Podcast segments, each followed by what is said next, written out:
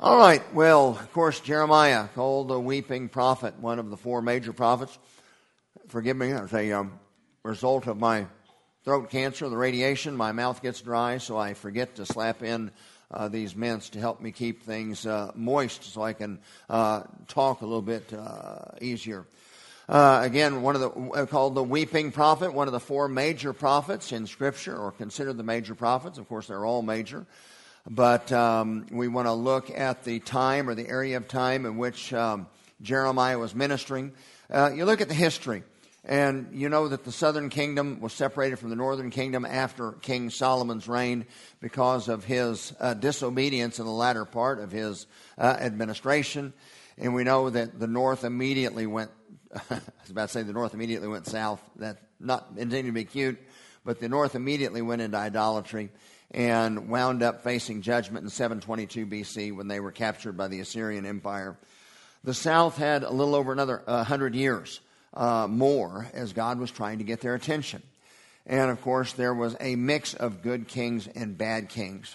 These here, you see, about a 200-year span, beginning in Uzziah, where he was a good king. And you see the green is the good kings, the red are the bad kings. We get down to Josiah, which is the central figure in the study of Jeremiah. Because Josiah was a great king, and he was the last of the great kings. He really was passionate about a revival in Judah. And he set about and did everything he could. His heart was absolutely sensitive to the Lord and wanted to be in accordance with Yahweh, God Almighty's will. Unfortunately, we look at it from the outside and we read through the Scripture. We say, oh, that must have been a period of greatness in Judah's history. Must have been some real spiritual sensitivity. Well, as we're seeing in Jeremiah, not so much. Josiah and a remnant was passionately in love with the Lord and obedient. But the overwhelming majority, it seems, their hearts never came back to God. After Manasseh's reign and going off into idolatry, the people seemed to love it that way and held on to that. So Josiah had a reign of roughly 3 decades. And in the middle, actually the 13th year of Josiah's reign, when you would think over a 30-year period of what we would call righteous leadership, you would say on year 13, they're still on the uptick. My goodness, they're not even at the halfway point of this great king's ministry.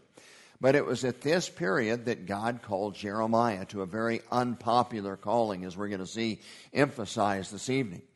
And Jeremiah began preaching repentance. Well, why? The official position of the administration was correct.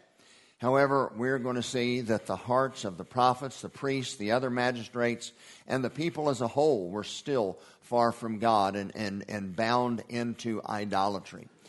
So God had promised that he would not judge Judah until after Josiah's death. That's why we've got him as a central figure here. And, of course, it was during 17 years of the 40 years of Jeremiah's ministry while Josiah was still reigning. After Josiah's death, they immediately lost their autonomy. They were subject originally, or Judah is what I mean by they. Judah and the king of Judah was subject to Egypt for a couple of years, then subject to Nebuchadnezzar and Babylon. These 4 kings that you see listed under Josiah covered a period of around 20 years, the last 20 years of Jeremiah's ministry. These men were largely bad. You see Zedekiah there in yellow. He really wanted to do the right thing, but he was just a weak leader and was easily influenced by his counselors to do the wrong thing. So it was during this entire period of time, midway through Josiah, as you see on the screen, all the way down through Zedekiah is the 40 years in which Jeremiah's ministry encompassed. Now, you see on the screen, 609 is when Josiah was killed. At that point, God's restrictions on judging Judah ended because he said, I'll not judge you until after good King Josiah is dead. Well, Josiah died in 609, and we see things begin to unfold rapidly. Now, there are 3 what we consider contemporary major prophets. Isaiah was one of the major prophets, but he lived about a century ahead of these other guys. But Jeremiah spent his entire 4 decades in Jerusalem. Now remember 2 groups of 3s, 3 prophets and 3 sieges. Jerusalem lost its autonomy in 606 to Nebuchadnezzar. And at that point in time is when Daniel was taken captive back to Babylon. And Daniel spent the remainder of his days, beginning as a teenager, probably somewhere in the neighborhood of 15 when he was taken captive. Of course, we know his history. He served inside the cabinet. He was a magi, a magistrate, a counselor to the king. So Daniel served, as you can see on the arrow, in the capital city of Babylon. City of Jerusalem was taken at this point without a fight. They just simply were subject to Egypt, and they transferred their subjugation from Egypt to Babylon. But the city wasn't actually laid siege to and captured. Well, they stopped paying taxes and started rebelling a little bit against the rule of Nebuchadnezzar. And in 597, Nebuchadnezzar sent the military back down to Jerusalem. And this time, again, they surrendered without a fight. It was at this particular, I call it siege, but it really wasn't a siege. They surrendered without a fight. It was at this time that Ezekiel was taken captive. And you see his place on the map. He served his entire ministry as a prophet ministering to the refugees, the Jewish refugees, in captivity in Babylon, in a city called Tel Aviv, a refugee city about 50 miles south of the capital city of Babylon. Roughly another 10, 11 years passed before Jerusalem was finally conquered. At this point in time, Nebuchadnezzar had had enough. They laid siege. It was a horrible siege, which is, some of the details are spelled out in the book of Lamentations. There was such want at this period of time that literally parents ate their own babies and ate their own children because they were that hungry. And God has a way of humbling us in our pride and arrogance. So you see, these three prophets, Jeremiah was the senior, but they were all contemporaries, serving God in different areas of the world. Ezekiel to the Jewish refugees in captivity. Daniel there in the capital city, literally to Nebuchadnezzar and inside his cabinet. Jeremiah spent this entire time serving in his home, serving in and around the city of Jerusalem. And as I've shared every week, we would call it a largely fruitless ministry. However, he did exactly what God had called him to do. Now, picking up in chapter 14, verse 1, we're going to see a conversation between God and Jeremiah. I've identified who is speaking. And basically, you know, my oldest brother Dave used to say, I've had it up to here. I can't take it anymore. Well, God had had it up to here. The time for repentance was over. And once that invitation is over, it's done. You know, we read in Revelation in chapter 3, see a picture of the Messiah knocking on the door of one's heart. And the reason he is knocking, because all he can do is knock and desire entrance. It's up to us to open the door and invite him in. But eventually, the Lord will stop knocking. And if the Lord stops calling, then we in our unregenerate, wicked hearts will not seek him. Once God's invitation is retracted, it's over. And we're going to see here a balance, actually a conflict between Jeremiah pleading and still preaching repentance, but God saying, listen, it's too late. The people are not going to repent. So beginning at verse 1 of chapter 14, the word of the Lord came to Jeremiah concerning the dearth, the drought, and the subsequent famine that would come about on Judah. Judah mourns, and the gates thereof languish. The gates speaks of, the gates are what we would call town square. And obviously it's not in the center of the city, but at the gate of the city. And it was there that was the center of commerce, as the markets would be set up. It was there that judgment took place in the gates, as the elders of the city would convene there for all to witness. The gates thereof languish. Commerce is going to languish. The gates are, think idiomatically, dressed in black as if they are mourning. The cry of Jerusalem goes up. God help us. And their nobles have sent their little ones to fetch water. And they came to the cisterns and found the cisterns empty.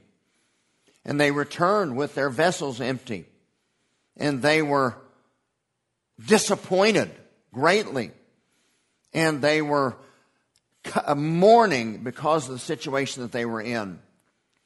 Yea, the does even will bear their calf or their baby deer and forsake it because there's nothing to feed it. And the wild asses will stand on the mountains out in the wilderness, and they'll be looking for something to eat, and they'll be sniffing the air trying to find the scent of something they can eat, but there is no grass. Now this dearth, understand, is God's judgment. First of all, put a couple of cross references up here, what it means to have your head covered. We see that when Mordecai was recognized and elevated, and Haman was just absolutely discouraged and depressed over the events that had taken place, it says that Haman was in mourning and returned to his house having his head covered. So that was a physical, visible sign of mourning.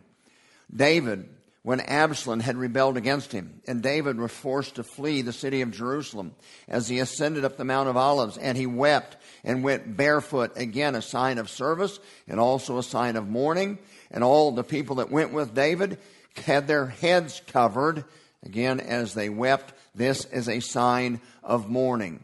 So again, we see here that the whole city, because of the situation they find themselves, will be in mourning. Jerusalem and all the cities of Judah will be in mourning. Now it says here that they sought water, and they sent their youngsters to get water.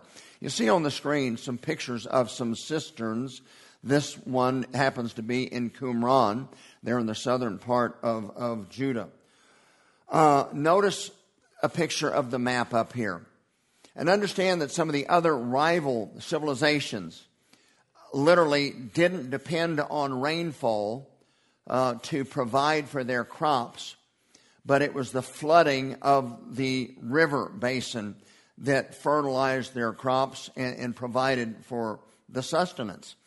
The Nile River would flood, and it was from that the Egyptians would be able to harvest their crops.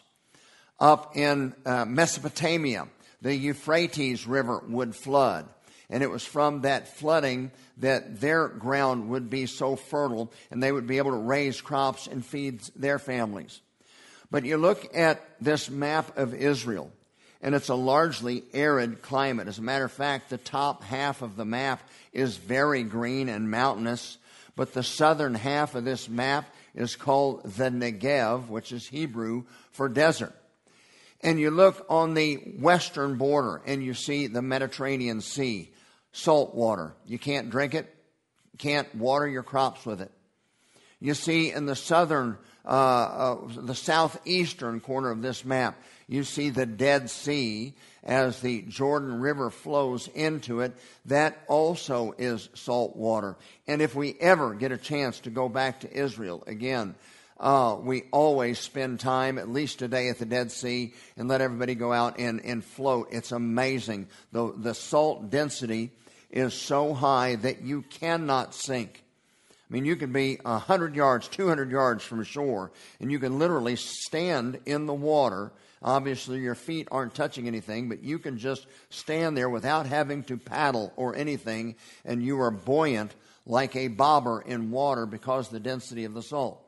Obviously, there's no life in the Dead Sea. You can't drink it. You can't use it to water your crops. Literally, Judah and Israel, or the entirety area that we would call the Promised Land, was dependent upon God's rain flow. The early and the latter rains, beginning in some September, ending in February. If it rained, the cisterns filled. If it snowed up on Mount Moriah, all of that would flow down into, actually three rivers would come together and feed the Sea of Galilee, and the Sea of Galilee would feed the Jordan River, and it would be a constant supply of fresh water. But without this rain, the Holy Land dies very quickly. Without the living water, they die very quickly. And God had told them before they ever were allowed entrance into the promised land that if they did things his way, God would bless them. And if they didn't do things his way, God would judge them and curse them. We see in Leviticus chapter 26 a specific reference to droughts. He said, I will give you, do it my way, I will give you rain when rain is due. And the land shall yield her increase, and the trees of the field shall yield their fruit, and your harvest of your grains shall continue up until you harvest your fruit, and the harvest of the fruit will continue until it's time to sow and harvest your grain. There will be plenty of bread to eat, and you will dwell in your land safely. However, if you don't do it my way, then thy heaven that is over thee shall be as brass. Remember, brass is a symbol of judgment. And the earth that is under thee shall be iron. Picture it so hard that you cannot even stick a till in the ground. And even if you could dig a hole and bury a seed, it wouldn't produce anything because it's just stony. And the Lord shall make the rain of thy land powder and dust. From heaven shall it come down upon thee until thou be destroyed. So again, this was given before they ever even entered into the promised land. And God told them, if you do it my way, I'll bless you. If you don't do it my way, I'll judge you. As a matter of fact, he goes into more detail in Leviticus 26, verses 25 and 26. If I have to chastise you, I'll bring the sword upon you, and I will avenge the quarrel of my covenant, how you have broken my covenant. And when you're gathered together in your cities, I will send pestilence among you as you're locked up in there and they're surrounded by the enemy. And I will send famine. That's what that means by breaking of the staff of bread. And then you get some details. Normally, each woman would bake her own bread in her own oven. But there is so little grain that you now have 10 women sharing one oven because they're having, notice it says, measuring out the bread by weight. They're having to ration it because there is going to be an incredible shortage. So God said, you do it my way, I'm going to bless you. You don't do it my way, I'm going to judge you. What we just saw in Jeremiah 14 is them reaping the fruit of God's judgment. They send their kids, their youngsters, their servants, hey, run down to the cistern, bring some water from that to the household. And they come back disappointed and embarrassed because there is no water, and they are going to die of thirst and they're going to die of want. Jeremiah responds to God now. Oh Lord, though we have got a long list of iniquities testifying against us. Boy, we have done plenty. We deserve it. But do thou show mercy on us for your name's sake. Let me read this through and then I'll come back. For our backslidings are many. We have sinned against you. O hope of Israel, Savior in time of trouble. Don't act like a stranger to us. Don't act like someone just passing through the land, staying the night. We're your people. Lord, act as a mighty man coming to save us. Lord, we're your people. You dwell in the midst of us. We're called by your name. Don't forget about us. Now, verse 7 begins with a tactic that we see used by God's prophets throughout Scripture, going and interceding to God, not because we deserve it, but because of God's great mercy and because of his name. Consider as an example when Abraham was interceding to God on behalf of Sodom. Sodom was certainly not worthy of mercy, but Abraham loved his nephew and wanted to see God spare Sodom. So what did Abraham say? Abraham said, Lord, you certainly won't judge the righteous along with the wicked. Oh, Lord, you couldn't possibly. Now, imagine trying to outsmart God in a game of chess.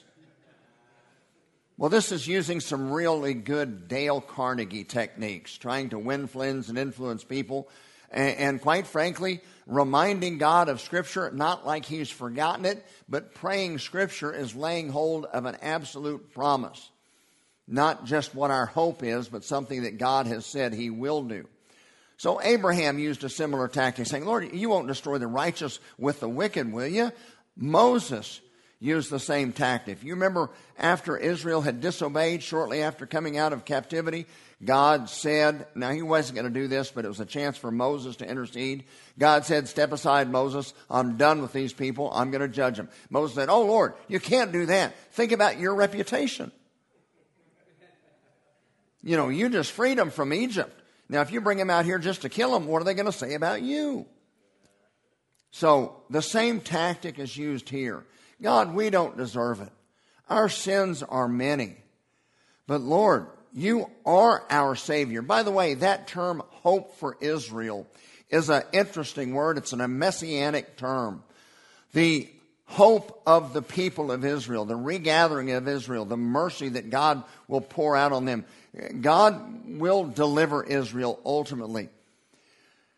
You see in Joel 3, you see a reference that will be to the great and terrible day of the Lord, which quite frankly, ladies and gentlemen, I think is soon, when God will pour out his judgment on planet earth and all those that have hated him and shaken their fist in his face and have hated his people. But notice Joel 3:16. Notice the reference here. The Lord also shall roar out of Zion and utter his voice from Jerusalem, and the heavens and the earth shall shake, and the Lord will be the hope of Israel, the hope of his people, and the strength of the children of Israel. It's this same reference that Paul acknowledged when he was standing before Festus and Herod Agrippa, and he was pleading his case. And he was talking about, hey, the reason I am in bondage, the reason I am in chains, is because I actually believe those things. It's for the hope of Israel that I am bound with this chain. So Jeremiah is interceding, saying, God, we don't deserve it. But Lord, we're your people. We're called by your name. And although we don't deserve it, for your own name's sake, Lord, have mercy. Lord, rescue us from, quite frankly, the just judgment that we deserve. But Lord, we have no salvation other than in you. God responds, thus saith the Lord unto his people, thus they have loved to wander, and they have not restrained their feet from wandering. Therefore the Lord doth not accept them. He will now remember their iniquity and visit their sins. In other words, it's payday. I've been patient, but I've had it up to here. I'm not taking it any longer. You're going to pay the price now. Then the Lord said unto me. Now imagine this. God telling Jeremiah, and again, the thing that's really amazing when you consider it is God called Jeremiah for this ministry. God knew exactly what he was calling to do. And Jeremiah obediently did exactly what God called him to do.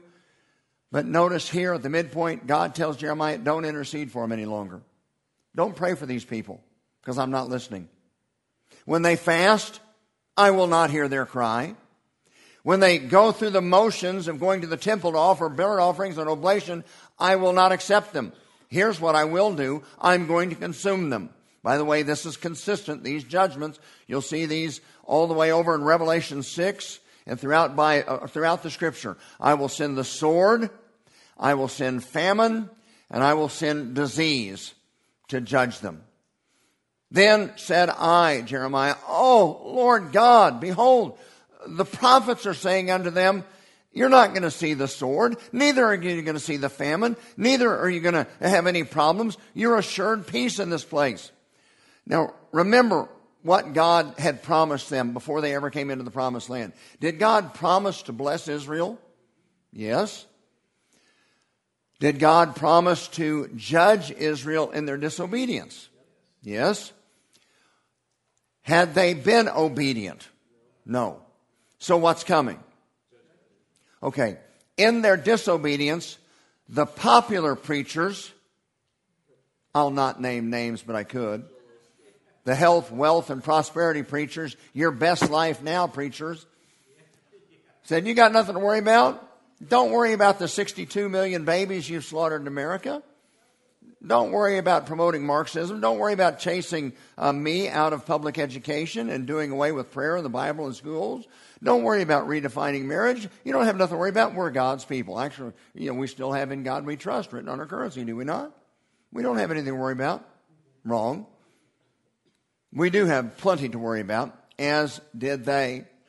These false preachers were preaching this feel-good message. And don't you know, the people liked it. In fact, about 100 years earlier, Micah, who was preaching when the great revival under King Hezekiah came about, talking about the preachers of his day, saying, the heads thereof judge for reward. In other words, even the judges in the courts of justice are bribed. The priests preach for hire, they're hirelings. And the prophets also prophesy for money. So they're hirelings. Again, just a reminder, what's the difference between a priest and a prophet?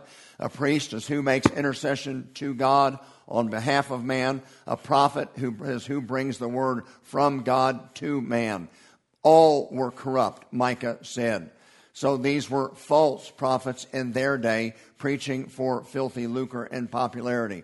Jeremiah 7, as we saw a few weeks ago, said this. God said, don't trust in the lying words of these prophets. They point to the temple and say, don't worry, we're God's people. There's nothing to worry about. Look, there's Solomon's temple right there in the middle. God lives right here with us. Nothing's going to happen. Jeremiah said, don't believe it. God said, don't believe it. Behold, you trust in lying words that cannot profit. You steal, you murder, you commit adultery, you deceive each other by swearing falsely, you burn incense unto Baal, you live your life after pagan gods whom you don't know, that aren't your God, that didn't bring you out of bondage. And then you come to my house on Sunday mornings and you bring an offering, you call out to me and you expect me to hear? Is this house, which is called by my name, become a den of robbers in your eyes? Behold, even I have seen it, saith the Lord.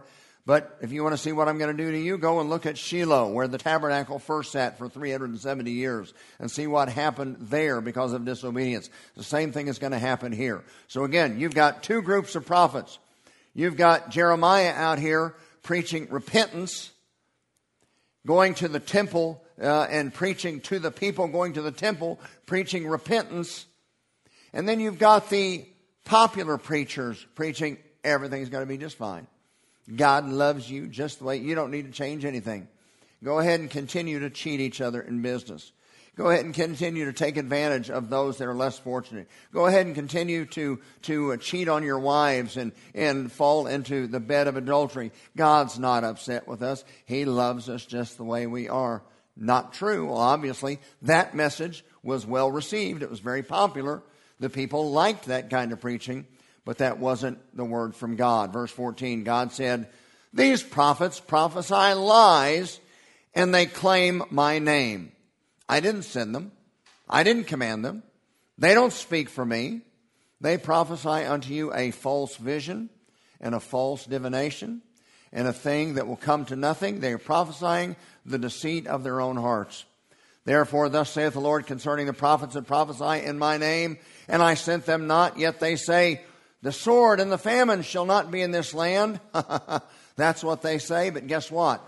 The sword and the famine shall devour and destroy these same prophets.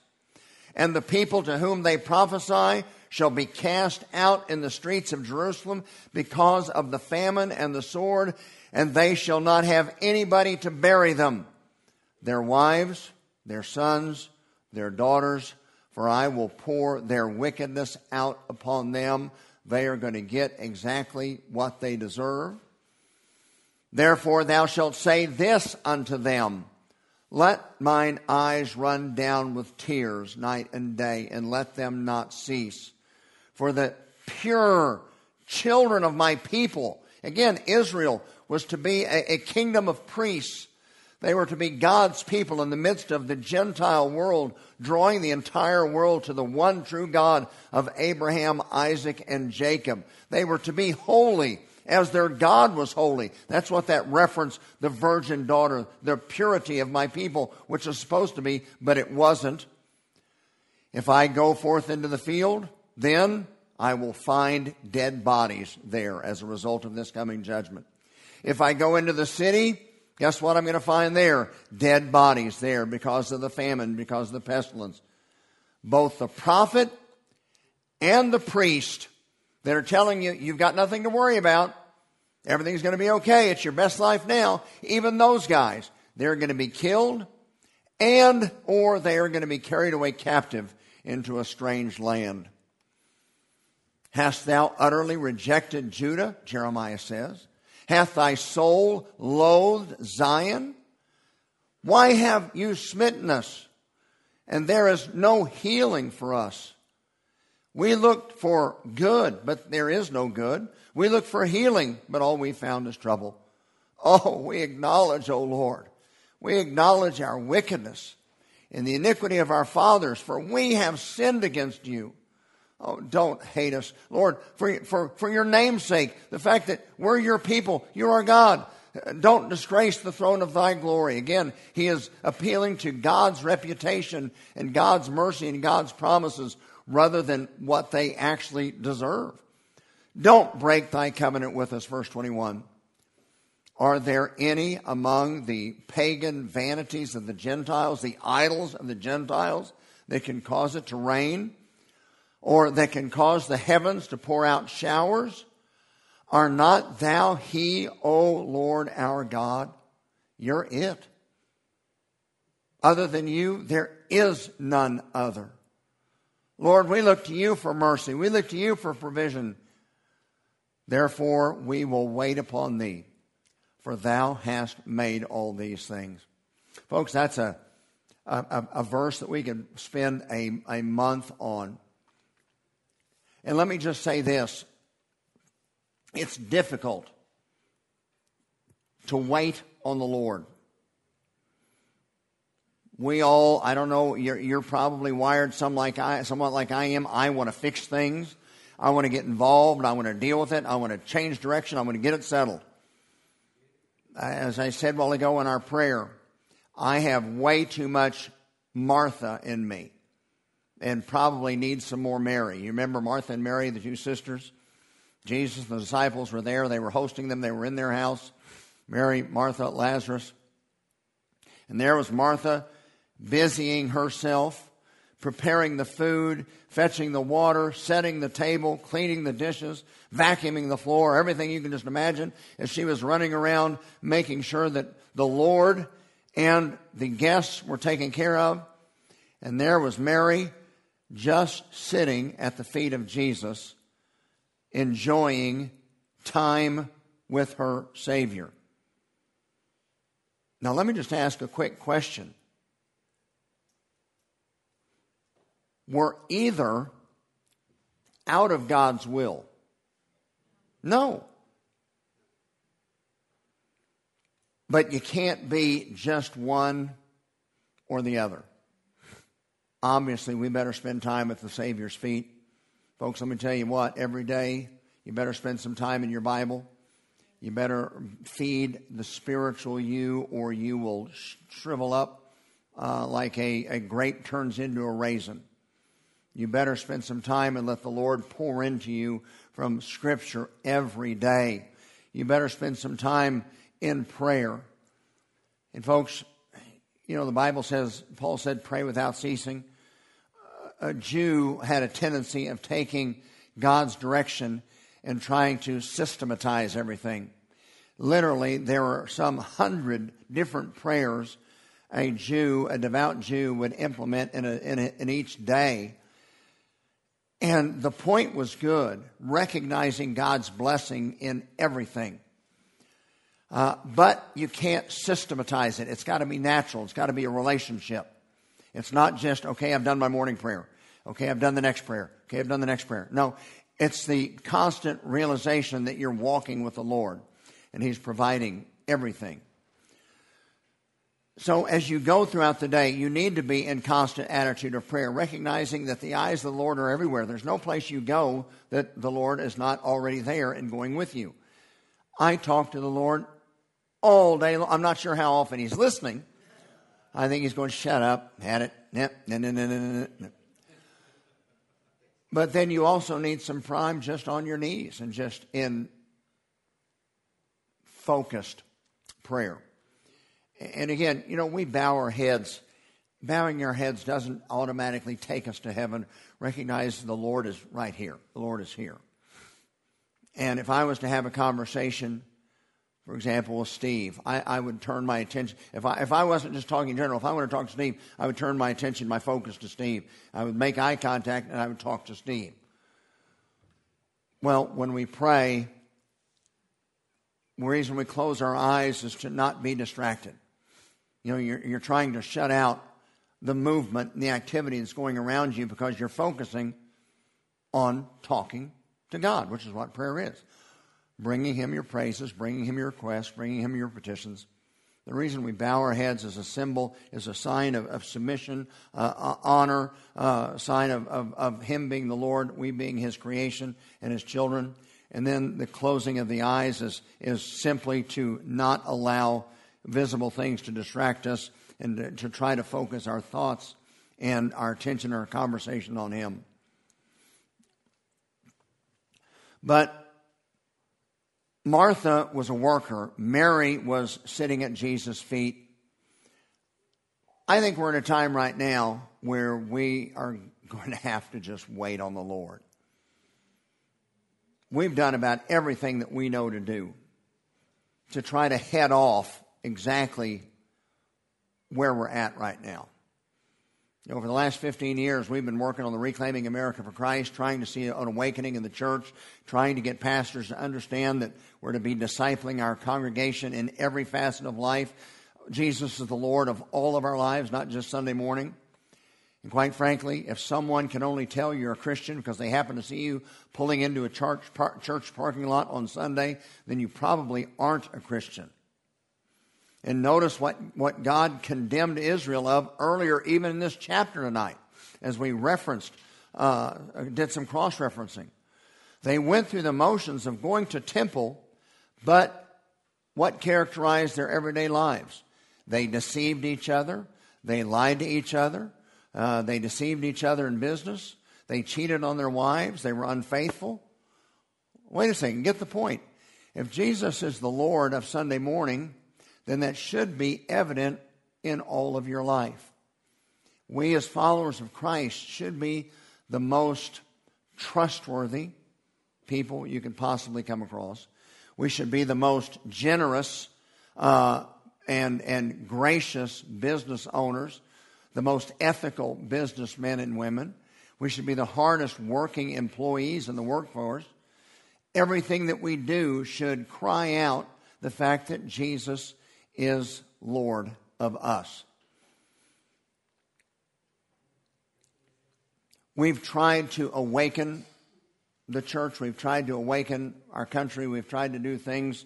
For example, our efforts 5 years ago to use the 10th Amendment to forgive me, my body just is achy. I got to stay. I got to move constantly. But you know, the reason we did the Protect Life and Marriage effort the way we did it 5 years ago was to try to demonstrate to states that states have the ability to say no. You know, there's nowhere in the Declaration of Independence that the general government has the authority simply to kill preborn children. As a matter of fact, just the opposite. An unalienable right is the right to life. Your life just can't be arbitrarily forfeited, can't just be taken away from you. We tried to show that in the Constitution, the states only delegated few powers to the general government. If the state didn't give the general government permission to do it, then they can't do it. That's why we were trying to use the 10th Amendment to end abortion through doctors' medical licensing. If we had been successful, the point was trying to teach states that when the federal government says you must redefine marriage, the states had the power to say, no, you don't have the authority to make us redefine marriage. It was God that established marriage. You don't have the authority to make us redefine it. You don't have the authority to make us legalize the murder of preborn children. And at the same time, if we had learned this lesson, we'd have been in a position right now where our governor could say, wait a second, a corrupt, fraudulent election in Georgia can't take us into the bonds of communism. No, sorry, we're not going to go there. We have worked in every way that we know how to try to change course for where we're at. Guess what? We're where we're at. At this point, it's going to take a lot more Mary than it does Martha. And by the way, we're going to still continue to work. We're going to do everything we know to do. I'm not wired any other way, neither is Dan. We work as hard as we can, as unto the Lord. But the reality is, we're in a position right now where either God is going to intervene and deliver us, or God is going to be glorified through his real church during a time of going through the furnace a little bit. And as we've talked about before, folks, we think we're the rule, we're the exception to the rule. We're the only Christians in history that haven't been persecuted. We're the only followers of Yahweh that haven't been persecuted. Think back, go back to when there was only 4 people. Cain killed his brother Abel. We've enjoyed incredible liberty for the last couple hundred years. We may be, I'm not saying we are, we may see a miracle, but we may be passing into a period where we have to endure hardship. And let me say this, I've said it before, but it's easy to stand up and say, praise the Lord, when your wallet is fat and everything is going great and your family is healthy. It is a greater testimony to be able to say, just as Shadrach, Meshach, and Abednego did to Nebuchadnezzar, our God is able to deliver us. But let this be known, O king, if God decides not to deliver us, if we wind up being burned alive in this fiery furnace, he's still God. And we're not going to compromise. We are still his children. Boy, there is a lot stronger testimony to be able to be faithful in a time of pressure than in a time of comfort. Now, that being said, I like the comfort. I'm spoiled. I much prefer that. But we may be passing from that. Just recognize that. Waiting on the Lord. Now we're at a point in time where we are working, but in reality is we know this. We work as hard as we can. We always have, and we recognize that unless God is in it, it's going to come to nothing. We trust God for everything. Reality is when we go to the grocery store, we're still grateful. It's the reason we ask God or give thanks to the Lord before we eat dinner at night, because we recognize that ultimately he is the one that's providing. But we, I'm afraid, are coming into a period where we are really going to have to focus on just resting, trusting in God. We're going to carry just a couple of more verses because it continues this passage. We're going to stop here in just about verse 10 because we've got some deep water to get into next week. So here we've got Jeremiah trying to intercede, saying, Lord God, for your name, we don't deserve it, but for your name's sake, be merciful, redeem, protect us, deliver us. Then said God unto me, Jeremiah, even if Moses was to pray for the people, I'm not listening. Even if Samuel was to come back from the dead and intercede on behalf of the people, it's too late. Now that's bringing out some heavy hitters. You know, Moses, there was no prophet like unto Moses. You know, Abraham and Moses and Samuel. I mean, if there was a Mount Rushmore in Israel, those faces would be on it. And God is emphasizing the fact with Jeremiah, nope, too late. Judgment's coming. Even if Moses interceded, too late. Even if Samuel, too late. I'm not listening. It shall come to pass if they say unto thee,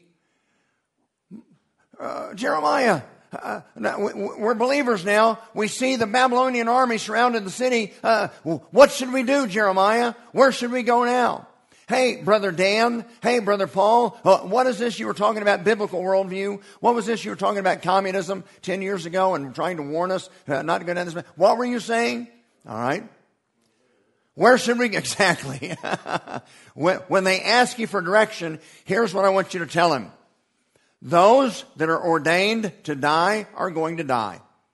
Those that are going to die by the sword will die by the sword. Those that are going to die by the famine will die in the famine. Those that are carried off into captivity are going to be carried off into captivity. Boy, those are some comforting words, aren't they? And I will appoint over them 4 kinds. The sword to slay, the dogs to drag the carcasses off, the fowls to pick clean the flesh from the carcasses, and then the wild beasts to carry away the bones. That is utter devastation. and I will cause them to be removed into, now notice this, all kingdoms. This has a bigger vision. I don't know if Jeremiah knew it or not, but this isn't just speaking of Babylonian captivity. This is global. I will cause them to be carried into all kingdoms of the earth because of their sin. In particular, Manasseh, who is known historically as the worst king in all of Judah's history. For who shall have pity upon thee, O Jerusalem? Or who shall bemoan thee? Or who shall go aside and ask how you're doing? You have forsaken me, saith the Lord. You have drawn away from me. Therefore, because of your actions, I am going to stretch forth my hand against thee to destroy thee. I am weary of your phony, false saying of your sorry, saying that you're sorry. Imagine a woman here who catches her husband in a bed of adultery. And the husband says, oh, honey, I'm sorry. Forgive me. And she says, okay. And the next week, she catches him again. And he says, oh, honey, I'm sorry. I really, really mean it this time. I'm sorry. Forgive me. And she says, okay.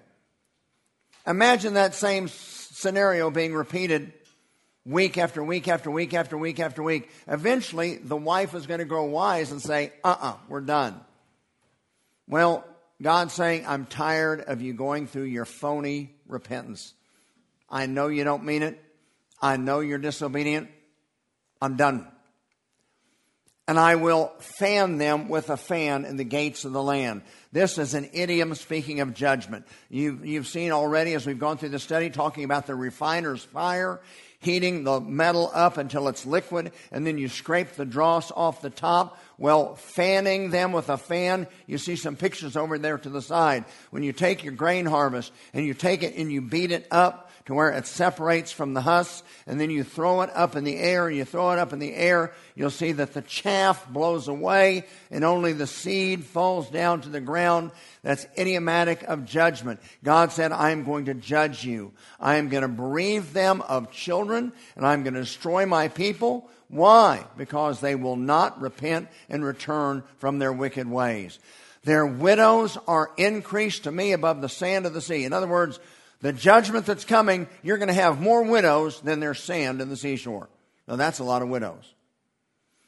I have brought upon them against the mother of the young men a spoiler at noonday, an invader, an army, a persecutor. That term spoiler. I have caused them to fall upon it suddenly, and terrors upon the city. She, being this mother, hath borne seven. She that hath borne seven languisheth. She hath given up the ghost. Her son is gone down while it was yet day.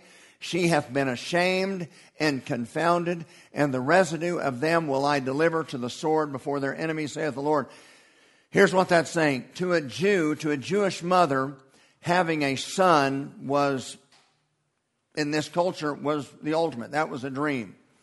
Having seven sons, again, seven is a number of completion. There's 7 days in a week, seven notes in a scale, seven colors in a rainbow. So a woman with seven sons, that is idiomatic of complete joy. She's got it all. She's got everything a woman could possibly hope for. However, her joy is going to be ripped away. Those seven sons are going to be taken, and she is going to be without, just as the sun going down in the midst of the noonday. It's an idiom for complete and utter sorrow. We're going to stop at this verse because it launches a really interesting study next week. Here's Jeremiah. Again, Jeremiah is called the weeping prophet. He knew what was coming. He preached his heart out and was hated. We saw in chapter 1 that his enemy would be his own political leaders, his own spiritual leaders, and his own fellow citizens. Well, that just pretty much covers about everybody. And what was he trying to do? He was trying to see them saved. He was trying to see them spared of judgment. But they hated this kind of preaching. By the way, people still hate this kind of preaching.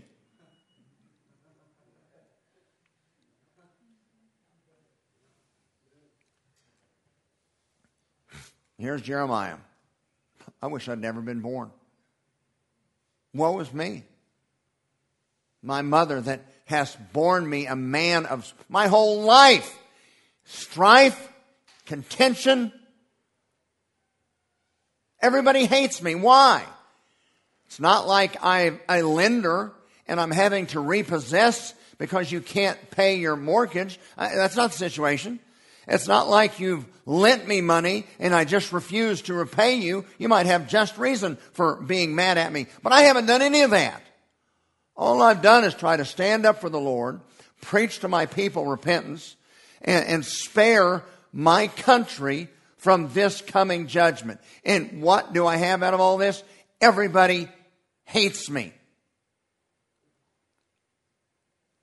We are going to see Jeremiah pour out his heart next week and